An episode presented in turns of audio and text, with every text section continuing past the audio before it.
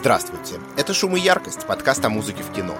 И у нас сегодня необычный выпуск. Он будет посвящен не конкретному режиссеру и не конкретному композитору, а конкретному персонажу, который, впрочем, имел так много разных воплощений в кино и на телевидении, что фильмы и сериалы о нем — это уже, можно сказать, практически отдельный жанр. Вот у нас и возникла идея посмотреть, что в этом жанре происходило и происходит с музыкой. Персонажа зовут Шерлок Холмс, и вряд ли кому-то нужно напоминать, что это величайший сыщик всех времен и народов. Впервые Холмс появился в кино еще, так сказать, при жизни — Периодизация рассказов Артура Конан Дойла позволяет примерно датировать его расследование периодом с 70-х годов XIX века до первого десятилетия века XX. Считанное количество дел относится к более позднему времени, когда детектив уже наслаждался заслуженным отдыхом. Именно в первые годы 20-го столетия Шерлока впервые показали на экране. Впрочем, как нетрудно догадаться, это все были немые фильмы, большинство из которых к тому же не сохранились поэтому сегодня они интересовать нас не будут. Но и впоследствии, несмотря на появление новых выдающихся детективных героев и на развитие криминалистики, сделавшее многие методы Холмса устаревшими, герой Конан Дойла ни чуточки не потерял в популярности. Кассовые фильмы и сериалы о нем выходили в каждое десятилетие 20 века и в первые два десятилетия 21-го. А самого сыщика воплощали в кино такие артисты, как Безил Редбоун, Питер О'Тул, Роджер Мур, Кристофер Пламмер, Майкл Кейн, Василий Ливанов, Роберт Дауни-младший и Бенедикт Камбербэтч. И это, как вы понимаете, далеко не полный список. Разумеется, этот подкаст тоже будет неполным. Если бы мы решили тщательно рассмотреть всю музыку ко всем Шерлокам Холмсам мирового кино, то, вероятно, вынуждены были бы посвятить этому много выпусков подряд. Но кое о чем я попробую вместе с вами поразмышлять, и начать, вероятно, стоит с образца, уверен, наиболее близкого и знакомого большинству из нас, а от него уже двинуться дальше к другим примерам. Итак, в конце прошлого, а сейчас уже позапрошлого века, когда не было еще самолетов, чтобы гнаться за преступниками, не было вертолетов, чтобы выслеживать их с воздуха, не было даже радио, чтобы объявить их приметы, жил в Лондоне и прекрасно обходился без всего этого великий сыщик мистер Шерлок Холмс. Жил он на Бейкер-стрит в доме 221-Б.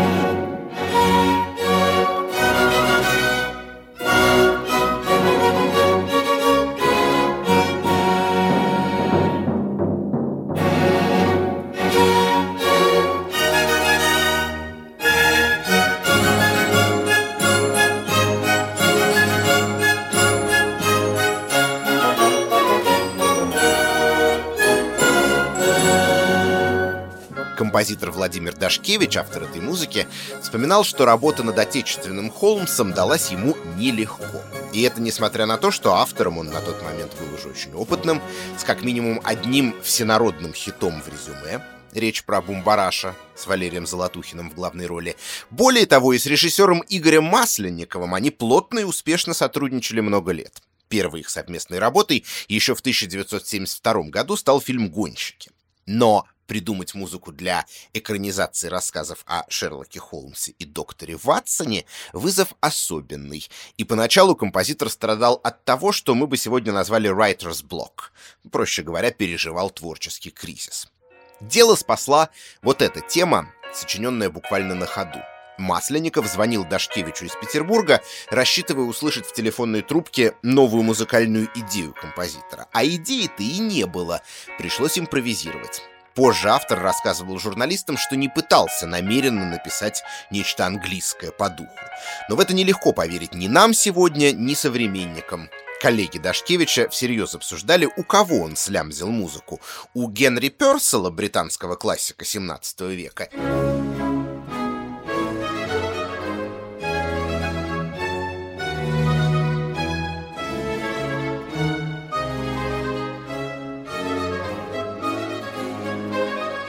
или у Бенджамина Бриттона, британского композитора, отчасти возвращавшегося к той же старинной эстетике в веке 20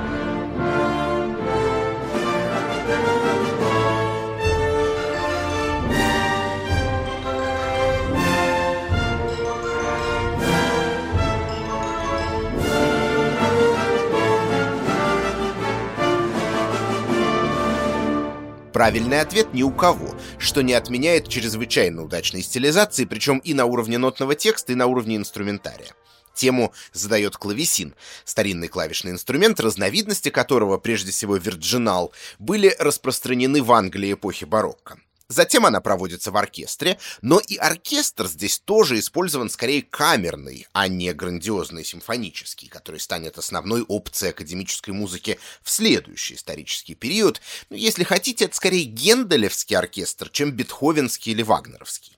Что же до, собственно, музыкального материала, то, хотя неофициальный саундтрек Холмсу, собранный энтузиастами в интернете, длится два с лишним часа, сам Владимир Дашкевич утверждал, что написал в сущности ровно два основных блока, вокруг которых в звуковой дорожке как бы вращается все остальное. Это уже прослушанная нами музыка увертюры, а также, конечно, незабываемая напряженная мелодия, которую сам композитор называл детективной.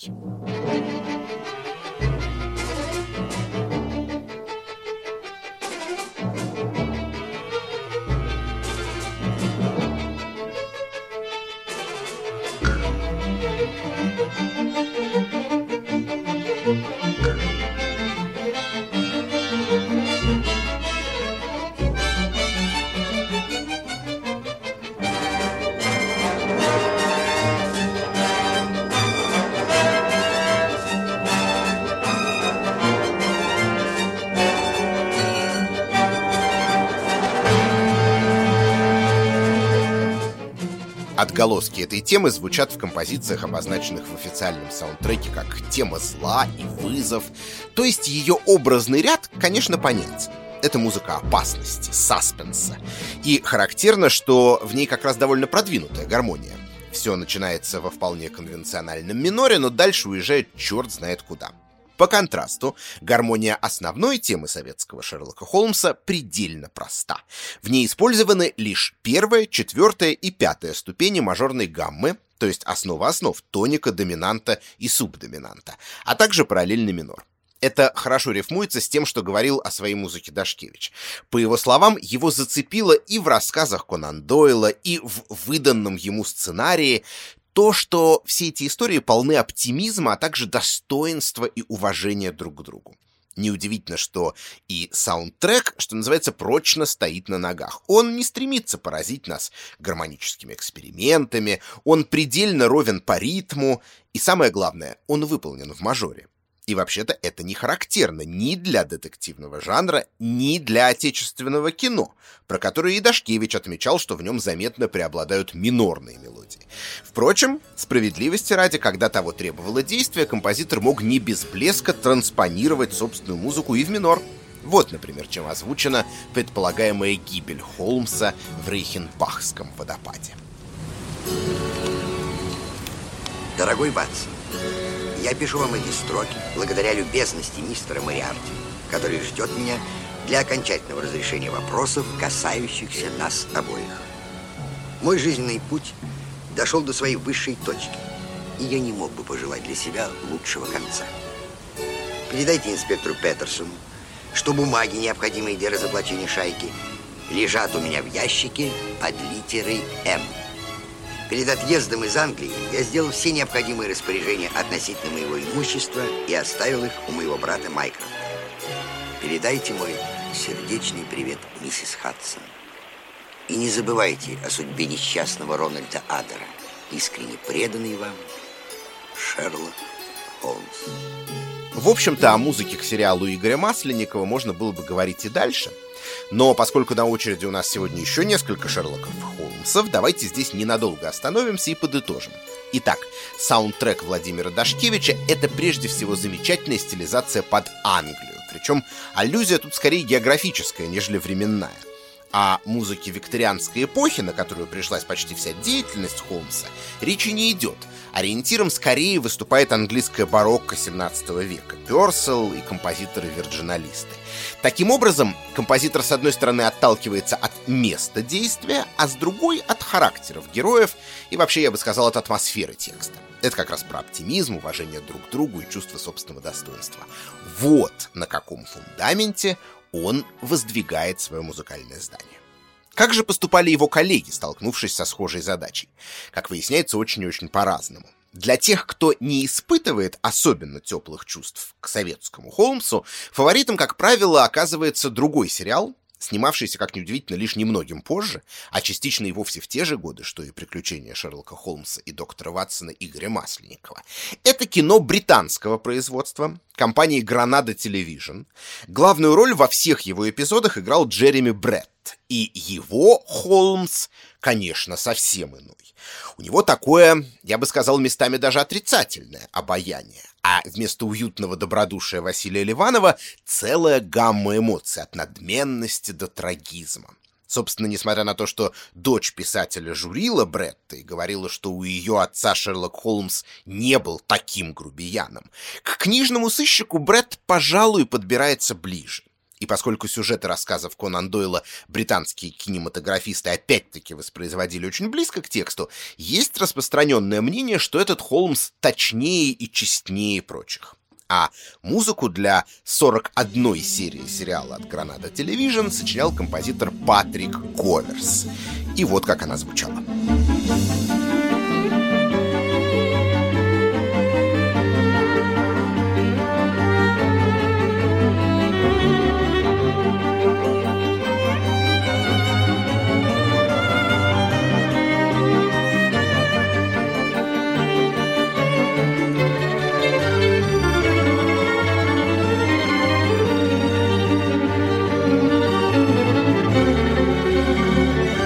Интересно, что на формальном уровне Говерс поступает точно так же, как и Владимир Дашкевич. Сочиняет запоминающуюся тему для начальных титров сериала, а почти весь прочий тематический материал в дальнейшем так или иначе на ней основывает. Но сама тема, слышится, совсем другая. И по гармонии, и даже по мелодическому контуру. Во-первых, она в миноре, во-вторых, в ней есть довольно масштабные скачки и общий диапазон мелодии, то есть расстояние от самой низкой до самой высокой ноты оказывается шире. В-третьих, мелодия как будто слегка зависает на тритоне, самом диссонантном созвучии, хоть затем и съезжает на более благозвучные интервалы. Образ, создаваемый этой музыкой, как кажется, имеет в виду прежде всего характер героя и даже его внешности манеры, заостренные черты лица, изломанную пластику. Если музыка Дашкевича с ее мажорным ладом и опорой на самые натуральные ступени звукоряда транслировала стабильность, то тема Говерса, наоборот, нестабильна, и в этой связи более естественно ложится на напряженную матрицу детективного сюжета. Тем более, что в ней композитор по собственному признанию спрятал загадку — которую, цитата, «смог бы разгадать лишь сам Шерлок Холмс». А затем, когда в 1987 году его саундтрек выпустили отдельным альбомом, сопроводил это издание латинской фразой «querendo invenietis», что приблизительно переводится как «ищите и обрящите». Мог ли Холмс действительно разгадать музыкальную загадку? В общем-то, скорее да, чем нет. Великий сыщик был неравнодушен к музыке и сам, как известно, играл на скрипке Страдивари, а еще в нескольких рассказах упоминал оперные спектакли и концерты, на которые ходил или собирался. Интересно, к слову, что в «Союзе рыжих» он прямым текстом говорит Ватсону, что предпочитает немецкую музыку, французской и итальянской. А еще интереснее, что, хотя это прямо и не относится к теме нашего подкаста, в русском переводе Марины и Николая Чуковских эта фраза не фигурирует, ее просто нет. Честное слово, я не знаю почему, просто это недосмотр переводчиков, или музыкальные предпочтения Холмса по какой-то иной причине были подвергнуты цензуре. Так или иначе, музыка Говерса вполне отвечает немецкому романтическому стилю, напоминая, в частности, скрипичный концерт ми минор Мендельсона. И эта ассоциация наверняка возникает неспроста. Холмс играл для Ватсона фрагменты мендельсоновских песен без слов, еще в этюде в багровых тонах. Но в чем же загадка? К сожалению, композитор унес эту тайну с собой в могилу. Исследователь Роберт Голдин уверен, что речь о концептуальной отсылке к музыкальному приношению Баха циклу пьес разной формы, написанной великим композитором вокруг одной единственной темы, по легенде, выданной ему прусским императором Фридрихом II. Сама тема звучала вот так.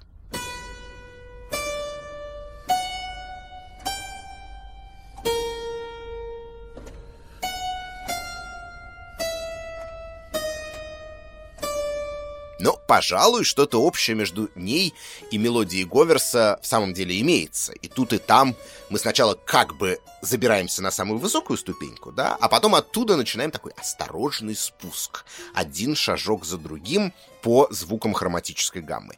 Все доказательства сугубо косвенные, зато их много. Во-первых, Бах тоже был большим любителем разного рода музыкальных загадок, ребусов и палиндромов. У него, как известно, нет ноты в простоте. Каждая несет в себе и некий дополнительный экстра-музыкальный смысл. Во-вторых, над одним из канонов, вошедших в музыкальное приношение, композитор собственной рукой тоже начертал фразу «ищите да обрящите». В-третьих, Холмс должен был ценить Баха, исходя из его уже хорошо известной нам германофилии. Ну, странно быть почитателем всего немецкого и игнорировать главного немецкого сочинителя музыки всех времен. Аллюзии на Баха попадаются в саундтреке к сериалу «Гранада Телевижн» и в иных фрагментах. Например, тот же самый эпизод предполагаемой гибели Шерлока в Рейхенбахском водопаде Патрик Говерс озвучивает долгим соло на скрипке, прямо отсылающим к баховским скрипичным партитам.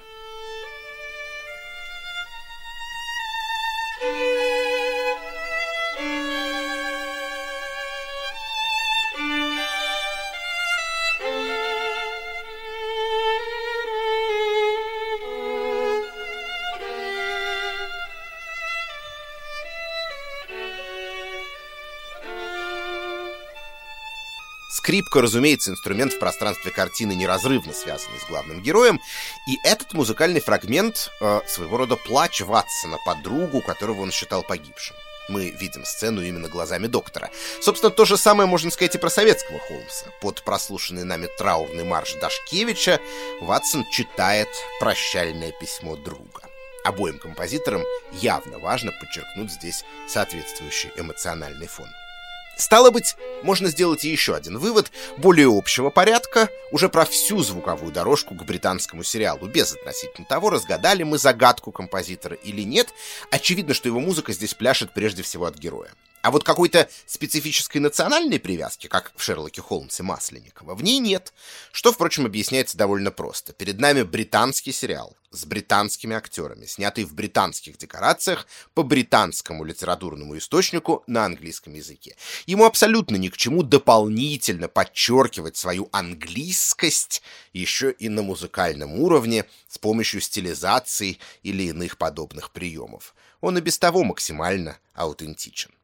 Впрочем, кажется, аутентичность в случае с экранизациями Конан Дойла условие в целом не обязательное, хоть и, возможно, для кого-то желательное. Знаете, есть целый блок литературы, не особенно широкий, но определенный и неограниченный там парой-тройкой наименований, которые демонстрируют очень высокую толерантность к разного рода оригинальным трактовкам. Ну, мы же не ждем от библейских или шекспировских сюжетов, что они непременно будут разыгрываться в исторически достоверных декорациях, правда же?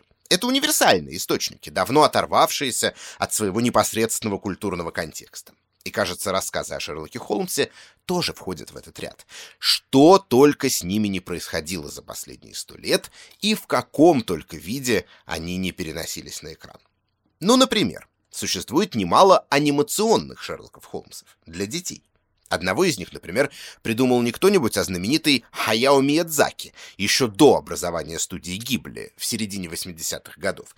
У него Холмс стал собакой, в одном из переводов картина так и называется «Шерлок Пес», а композитор Кентаро Ханеда написал для его приключений довольно разношерстный саундтрек от поп-музыки на японском языке до симфонического диско. Ну вот, например, тема, которой в мультфильме был озвучен профессор Мариарти.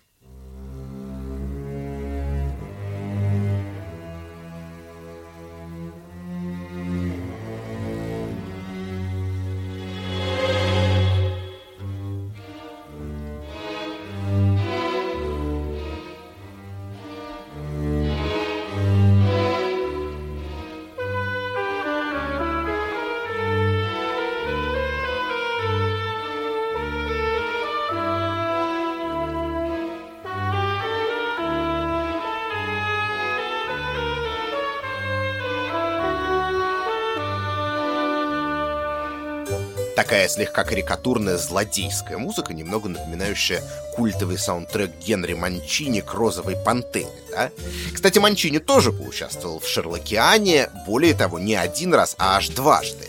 Сначала его пригласили написать звуковую дорожку к полнометражному анимационному фильму студии Дисней о великом мышином сыщике хотя звали того по сценарию Безилом, но даже жил этот хвостатый детектив на Бейкер-стрит, поэтому в том, что персонаж наследует холмсовскому канону, сомнений не возникало.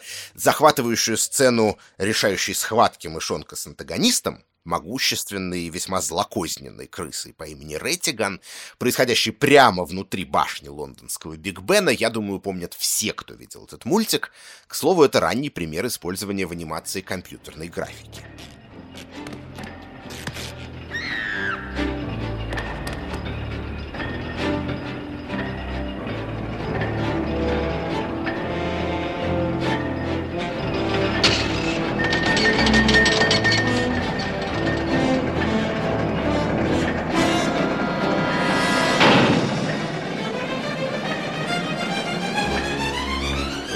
Спустя пару лет Генри Манчини еще раз взялся за тему Холмса и Ватсона, но теперь в игровом кино. Если вы часом не видели фильм под названием «Без единой улики» или в оригинале «Without a Clue», то я прямо настоятельно рекомендую его посмотреть, потому что это совершенно чудесная, чисто британская комедия с выдающимися актерскими работами Майкла Кейна и Бена Кингсли.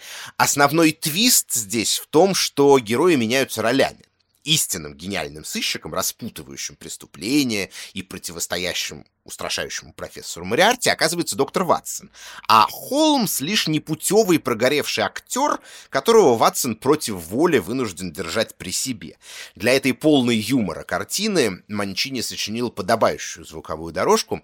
Основная тема тут, что характерно, опять в мажоре, но этот мажор не такой стабильный и степенный, как у Дашкевича, а наоборот, такой бойкий, немного нервный, будто бы норовящий в любую минуту съехать куда-то не туда, почти как закладывающий заворотник Шерлок в исполнении Кейна.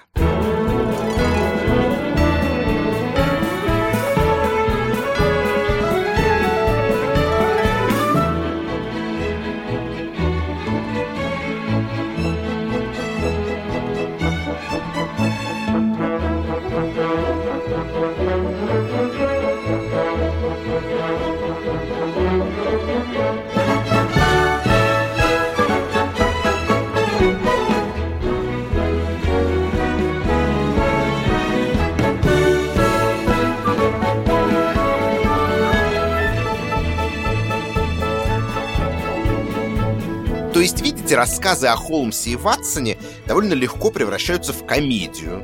И на самом деле не только в нее. В 1959 году студия Hammer, которая навсегда останется в истории кино благодаря фильмам ужасов, прежде всего Дракуле и Франкенштейну, сняла «Собаку Баскервилей» в духе готического хоррора с бегающими по экрану гигантскими смертоносными пауками, с камерой, э, погружающейся в зловещие коридоры заброшенных шахт, ну и прочими приметами жанра. Кстати, это была первая экранизация этого сюжета в цвете, а на роль композитора, разумеется, позвали Джеймса Бернарда, озвучивавшего и другие работы студии, и тот развернулся по полной, с неконвенциональными звуками струнных, кластерными аккордами, диссонантными созвучиями и сбивчивыми ритмами.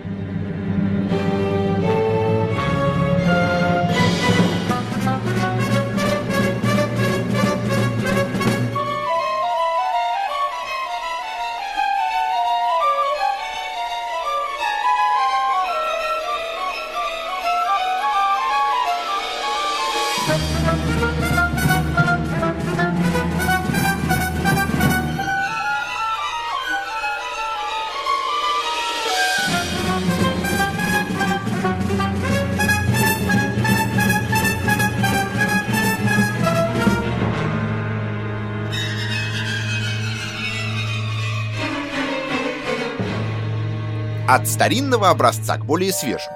На рубеже нулевых и десятых годов 21 века до Шерлока Холмса добрался Гай Ричи. и сотворил на конандойловском фундаменте экшен-боевики с драками, погонями, крепкими словечками и всяческой изнанкой жизни. В сущности, из детектива британского типа, часто обозначаемого термином «who done it», дословно «кто это совершил», у Ричи получился детектив американского типа, или hard-boiled. Логично, что и озвучил два фильма Ричи о Холмсе и Ватсоне именно американский композитор. Тут, конечно, мне возразят, что Ханс Циммер немец по происхождению, но давайте все-таки не будем заглядывать людям в паспорта, а вместо этого посмотрим на то, к какой, так сказать, музыкальной сцене они принадлежат. И в этом случае с Циммером все довольно очевидно уже лет 30 он прочно ассоциируется с кассовым голливудским мейнстримом. Подробно останавливаться на его саундтреках к фильмам «Шерлок Холмс» и «Шерлок Холмс. Игра теней» я не стану. Лучше отошлю всех, кто этим интересуется, к отдельному выпуску «Шума и яркости» про Гая Ричи. Там об этом было. В частности, например, о неожиданных балканских влияниях. А здесь скажу лишь одно — это, безусловно, самая энергичная, такая ритмически заостренная музыка из всей, которая у нас сегодня звучала и прозвучит. Отчасти Циммер, конечно, отталкивается от сценария и от персонажей, которые, в отличие от своих литературных прототипов, всегда готовы пустить в ход кулаки, но в еще большей степени от избранного Гаем Ричи жанра. Есть ощущение, что вот в тех заданиях, знаете, было написано «экшен», и музыку подобрали соответствующую, например, вот такую.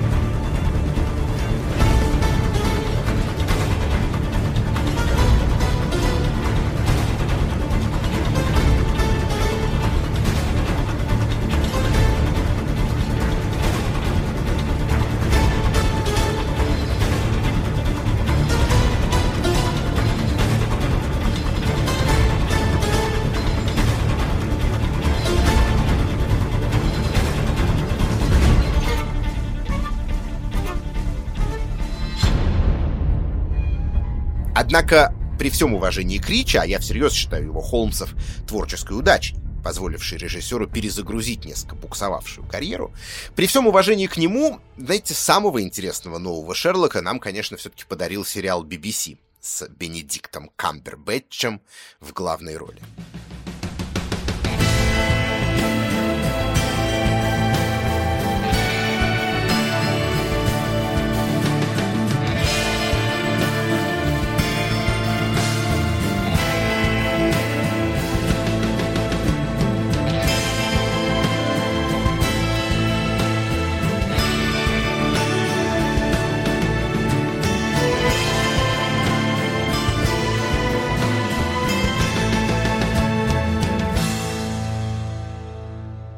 До сих пор мы рассматривали примеры, в которых с рассказами Артура Конан Дойла происходят жанровые метаморфозы.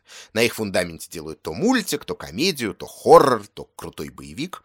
Создатели Шерлока Марк Геттис и Стивен Моффат осуществили операцию, возможно, даже более смелую и рискованную.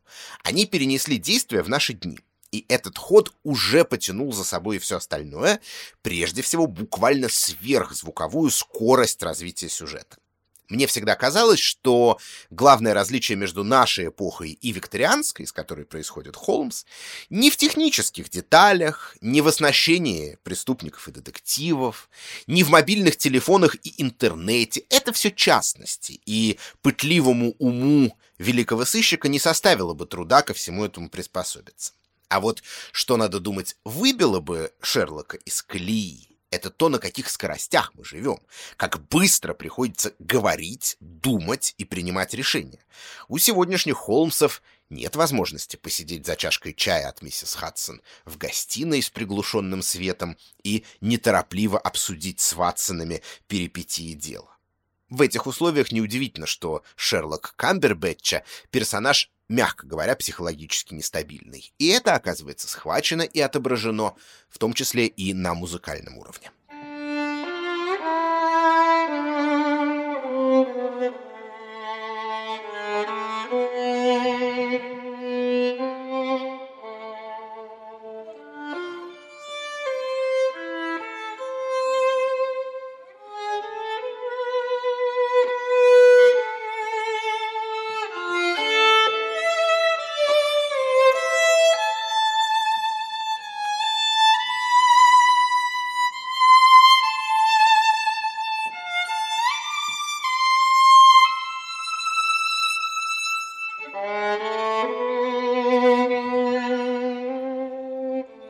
Во всех предыдущих случаях мы с вами начинали такое предметное рассмотрение саундтреков Шерлокианы с основной темы, звучащей на титрах.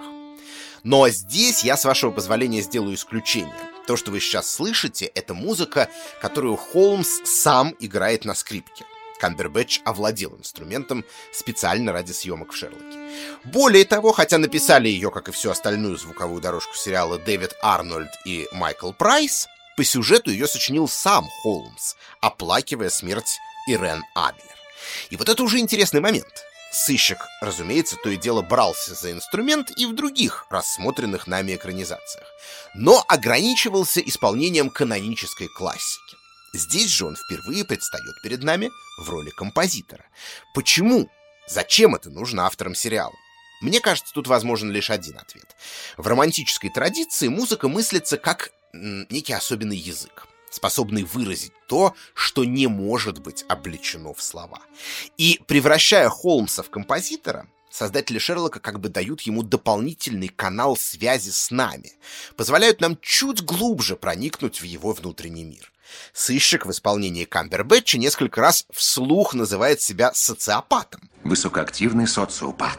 С вашим номером. И зримо демонстрирует презрение ко всему, что касается чувственной сферы.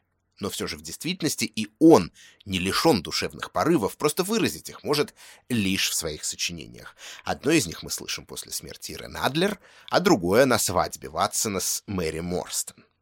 Стало быть, функция музыки в Шерлоке BBC не столько нарративная, она не дает нам улик и зацепок, как это порой бывает в детективах, сколько, я бы сказал, психологически иллюстративная. И вот теперь, уже вооруженные этим знанием, давайте послушаем более часто фигурирующий в сериале отрывок, который стал, пожалуй, одним из его самых запоминающихся звуковых образов.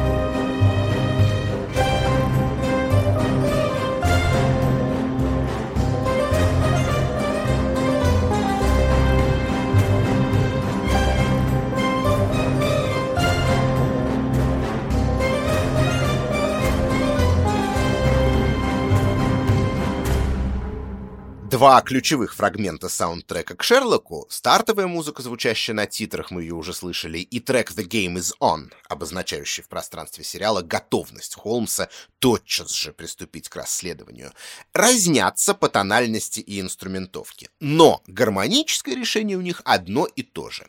Тоника, мажорная субдоминанта, минорная субдоминанта и снова тоника. Это любопытный квадрат.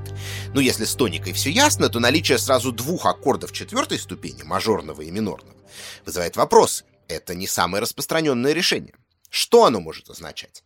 Ну, коль скоро мы постановили, что композиторы Шерлока пляшут прежде всего от характера героя и звуковыми средствами транслируют нам его внутреннее состояние, думаю, избранный гармонический рисунок явно намекает на психологическую неустойчивость детектива в исполнении Камбербэтча, который то, скучая, стреляет в стену квартиры миссис Хадсон, то в выступлении бегает по Лондону в поисках преступников, то за пару секунд с нечеловеческой четкостью составляет полный перечень мельчайших улик, то скатывается в пучину наркотического делирия. Мы отмечали минорный или мажорный характер музыки к другим картинам о Холмсе, а здесь она как будто все время балансирует на грани, и это значительно усиливает зрительское нервное напряжение. А с другой стороны, его же, конечно, усиливает и монтаж. Рваный, быстрый, с постоянной сменой ракурсов, мы видим происходящее то со стороны, с позиции наблюдателя, то изнутри, буквально глазами Шерлока. Быстрота мышления Холмса определяет музыкальный стиль говорил Дэвид Арнольд в интервью порталу Your Classical. Когда мы находимся снаружи, то музыка создает атмосферу, рисует разные эмоции, рассказывает истории. А когда попадаем внутрь головы Шерлока, она тотчас же становится неистовой. Конец цитаты. И в самом деле, там, где сыщик, например, изучает место преступления, сканируя мельчайшие детали в поисках зацепок, сам саунд неуловимо меняется. На место более или менее развернутых оркестровых мелодий приходит зловещий напряженный минимализм, в котором симфонические звучности явно усилены электроникой. Что во всем этом не сходится? А? Не может быть все так просто, потому что подрывник не навел бы нас на это дело. Что-то тут не так.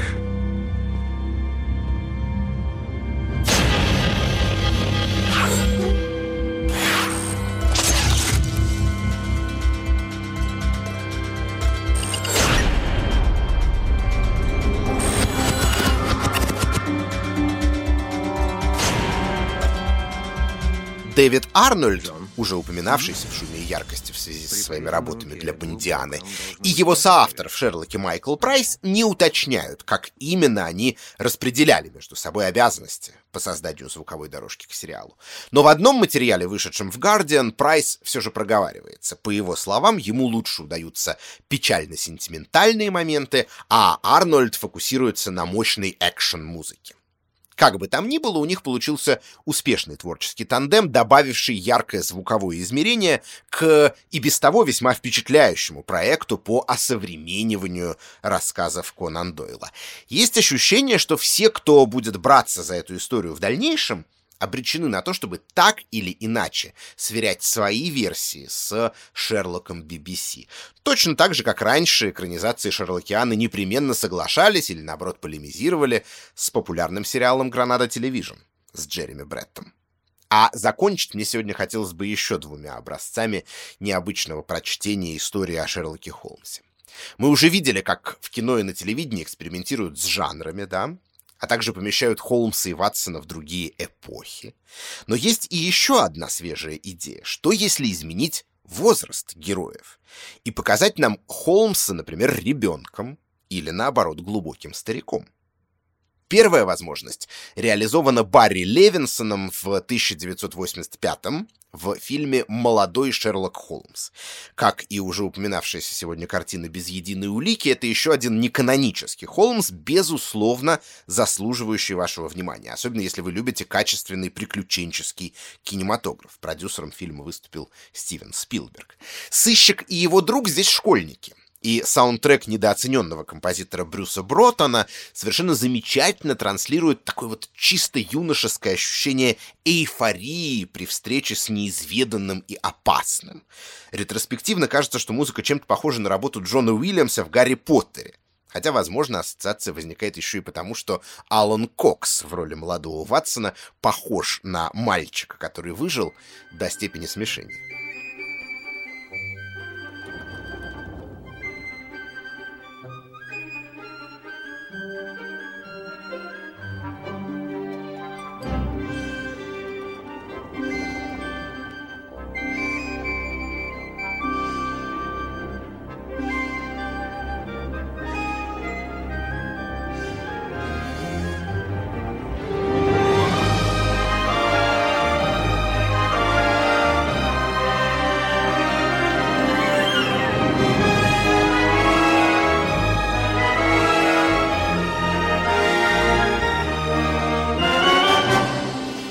Впрочем, далеко не весь саундтрек выполнен в этом сказочно-симфоническом стиле. Бротон осваивает и иные музыкальные пространства там, где того требует фабула фильма.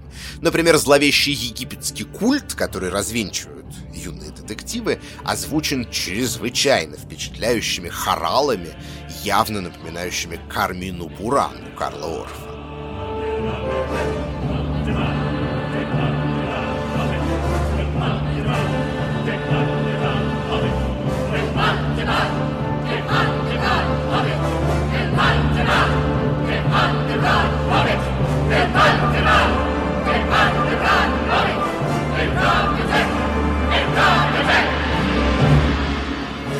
А еще в картине есть яркий эпизод, в котором, кажется, впервые действует трехмерный компьютерно сгенерированный персонаж, рыцарь в доспехах, спрыгивающий с церковного витража.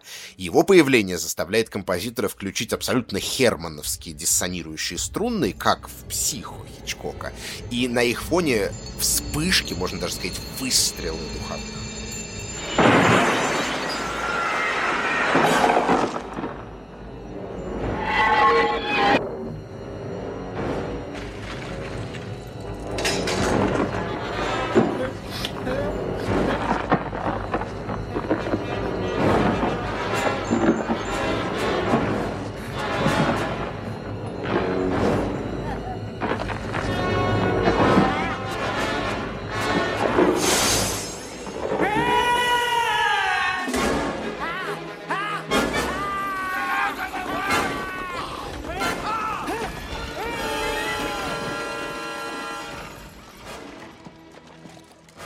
В общем, это довольно классная работа, как с точки зрения киноязыка, так и по части саундтрека. И в «Шерлокиане» фильм Барри Левинсона, думаю, занимает достойное место. И то же самое касается опыта во многом обратного, противоположного. В 2015 году режиссер Билл Кондон снял картину под названием «Мистер Холмс», в которой великому сыщику, его сыграл Иэн Маккеллен, Гэндальф из «Властелина колец», уже за 90 и он доживает свои дни, ухаживая за пчелами на пасеке. Интересно, что в числе прочего Холмс Маккеллен смотрит фильмы о самом себе, и в одном из них его играет Николас Роу, тот самый актер, который снимался в этой роли в «Молодом Шерлоке» Барри Левинсона. То есть, видите, между двумя лентами, которыми заканчивается этот эпизод «Шума и яркости», оказывается, есть самое что ни на есть прямая связь. И еще одна связь внезапно устанавливается между этим выпуском и предыдущим, посвященным братьям Коэн. Потому что музыку к мистеру Холмсу написал постоянный соавтор Коэнов, композитор Картер Бёрвелл. Кажется, не все оценили, когда я сказал в прошлый раз, что, дескать, у него нет своего узнаваемого стиля. Так что заодно мне здесь представляется хорошая возможность пояснить мысль. Все, что я имел в виду, это, ну, знаете, что есть вот композиторы, которых мы узнаем с первых нот и приглашение которых к добру ли, к худу ли, буквально заранее дает понять, какой именно музыкальный образ будет у фильма. Таков Джон Уильямс, таков из наших сегодняшних героев Ханс Циммер, таким был Мариконе, ну и так далее. А есть композиторы, блистательно, я бы сказал, принимающие форму сосуда и способные меняться практически до неузнаваемости в зависимости от конкретной творческой задачи. И вот именно к этому типу, на мой взгляд, принадлежит Картер Бёрвелл, что никоим образом не делает его хуже и не должно восприниматься как критика. Если уж на то пошло, это для композитора, ну, мне кажется, даже больший челлендж. Так вот, в «Мистере Холмсе» Бёрвелл в очередной раз принял вызов и написал музыку очень такую спокойную, мерную, изысканную, совсем не похожую на то, что он делал с Коэнами, зато идеально соответствующие повадкам и характеру престарелого сыщика в исполнении Маккеллена.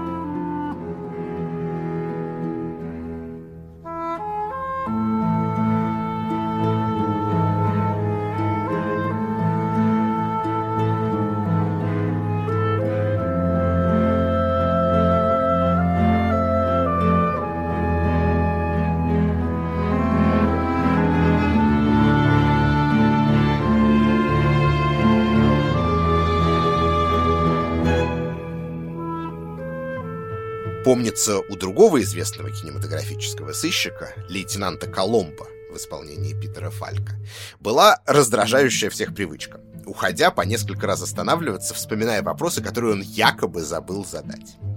Вот и я в сегодняшнем подкасте уже несколько раз планировал поставить точку, и всякий раз вспоминались какие-то новые интересные образцы феномена Шерлок Холмс в кино. Сейчас я волевым решением все-таки прерву этот рассказ, но не удержусь напоследок от соблазна срифмовать его концовку с началом. Давайте вернемся к приключениям Шерлока Холмса и доктора Ватсона Игоря Масленникова и послушаем лирическую тему Владимира Дашкевича, которая в официальном саундтреке обозначена «У камина». И именно ее фрагментом мы наконец-то закончим.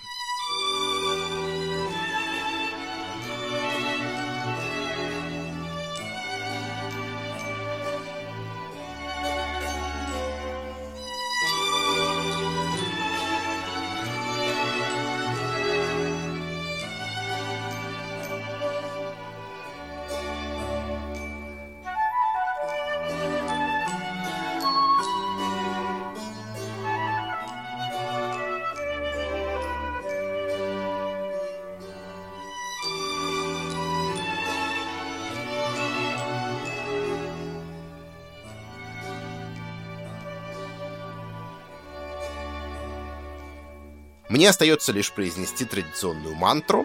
С вами был Лев Ганкин. Мне помогали звукорежиссер Алексей Пономарев, редактор Даулет Джинайдаров и продюсер Женя Молодцова.